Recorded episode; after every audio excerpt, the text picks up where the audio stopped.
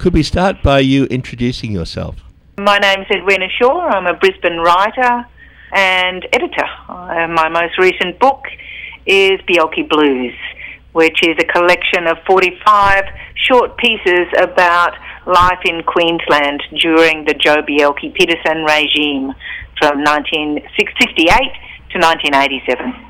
In each generation, there there are turning points. In my era of uh, opposition to the Vietnam War, the turning point was when the Fr- Frank Nicklin government banned street marches and tried to Mm. stop us from organising against conscription and against the Vietnam War. And for the next period, um, it only took 10 years before another premier came along, in this case Joh Bjelke-Petersen, and he banned street marches in order to prevent the anti-uranium movement from mobilising people to blockade the yellowcake being shipped from Hamilton Number Four Wharf in Brisbane. Ironically, Yeah. we, we have now um, a, A Labor government again, and a woman. we we have a, a government that came to power on the back of that political organisation. So the only reason why they're in power was because there were changes to the electoral system as a result of those many years of um, marches and organising in different groups. Yeah. And now they wish to outlaw democratic rights to organise, where people are trying to prevent the Adani mine and trying to prevent the coal from being Yeah. exported. It must come as a, an irony to someone who's published a book like this to see it revisited so closely. I, I am dismayed. I am dismayed that it is a Labor government, and worst of all, that it's a strongly female Labor government that is doing this. And and failing to protect the and it's the environment for goodness sake, you know, I, I don't. Yeah, it, obviously power corrupts. um, but at least, you know, the, the gerrymander is there and the laws that were passed in 93 do give um, protesters more protection than they have ever had before um, for the right to protest. Uh, Jonathan Sri is um, has written a couple of posts about that on his website, talking about how that um, act that was passed in '93, I think it was, um, protected the right to march and to protest in Queensland. So we have got there, that there, and just hopefully they're not going to. Um, but somebody was telling me yesterday that they're. I, I don't know whether they passed it or they're they're trying to pass quite extreme measures against mar- marching, like banning anyone who participates in the march from entering the city. I saw a, a broadcast from a young woman's phone inside the watch house, and she was one of the people that spoke at a rally in Musgrave Park. The police arrested her under the Bail Act, pro- prohibiting her from going back into the CBD because she had been previously arrested for locking on in the CBD. And that was a, quite a plaintive uh, plea from her from the Brisbane Watch House asking people to support the um, Extinction Rebellion people Yes. because she had been she's been taken out in basically uh, she can't participate into the CBD. yeah Yeah, I mean uh, that that's that's crazy stuff. I I'm just yes, uh, yes. I think we all need to join them. That's what I think needs to happen, and and I think it will happen. I mean, UQ after the fall of Joh, it became quite right wing and, and so on. So it's really great to see that activism starting up again. Uh, um, we've got a Bjelke Blues talk at a UQ the UQ Bloom Festival next Friday. Um, and talking about the protest movement, and we're being interviewed by a young student protester. So that's going to be very interesting.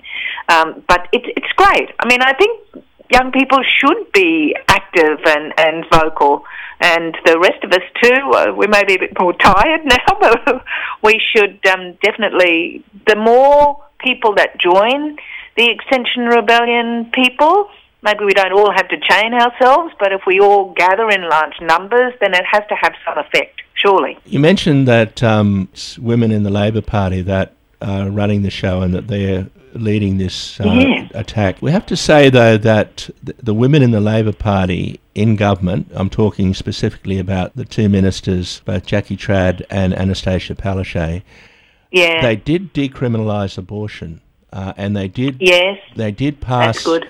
they passed um, laws that prohibit people from harassing women who are going to abortion clinics. Now that's got to be That's a good, good. thing because that's Yes. showing where Yes, the, the power relationship. You know, uh, you can't just say blanket. People should have the right to hold up, for example, a placard with a with an unborn fetus in front of a a woman who's going to an abortion clim- clinic. That that kind of harassment should be outlawed. Yes. So there, when we talk about civil liberties, there's there's, Ah, a, there's yes, more to I it. don't know, but I don't know. That that's such a personal attack. You know, that's a different kind of of protest. That's a very personal thing. Um, you know, it's not like. Um, I suppose people who are being held up in the traffic and made late for their work meetings are finding it very personal as well. But there, there comes a point where, you know, it has to disrupt um, the everyday workings. And I think it, in this day and age, it, it has to, well, probably every day and age, it had to disrupt economically to have any impact. Don't you think that that that's the only way to because it seems the government is so controlled economically by the big companies like Adani, uh, who have so much influence just in, well, I suppose, funding and, and job prospects or whatever people think that they are offering. Um, that disruption is what works. On, on one level, it is a personal attack when someone holds up a fetus in front of a someone going to an abortion clinic. But on Mm. on another level, isn't it an attack on all women? Because basically, what it's saying is that the patriarchy must be able to determine uh, uh, the c- control over a woman's body, and that it seems to me when they take that position, they're saying we're sort of we're, we have we're calling on a higher authority, and that and that authority, if you take away women's right to control their own body, then what you're fact in fact doing is you're attacking women generally. Yes, yes. Well, and um, you know, but a lot of these protesters are women themselves, aren't they?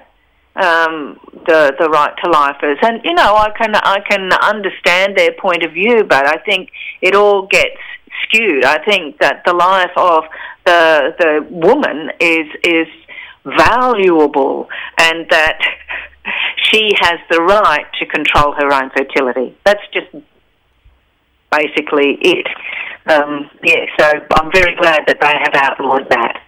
Um, but it is, um, yeah, Well, different one, from. one, one of the strongest voices behind Bjelke-Petersen, uh, n- not Flo, was um, Rona Joyner, who was a, a right to life. oh yeah, remember her? And what was Fred Nile as well? He was around the same time. But he, but Fred Nile's still around, and he was in New South Wales. But Rona Joyner uh, wanted Bjelke-Petersen to ban sex education in schools, which he did. He banned two really quite modest, uh, they're called MACOS and Semp. And also, she wanted teachers couldn't be homosexual, so Ah, so she yeah. wanted to ban gay people from teaching children. So th- there was a um, an organised voice behind him, which he would use in his populist way to garner support, enough support to win elections. Yeah, and I think um, too, it's the he, you know he was very much a believer that he was driven by God. He was, you know, a God-fearing Lutheran. So all of that feeds into it as well, and that's something else we've got to be keeping a careful eye on these days.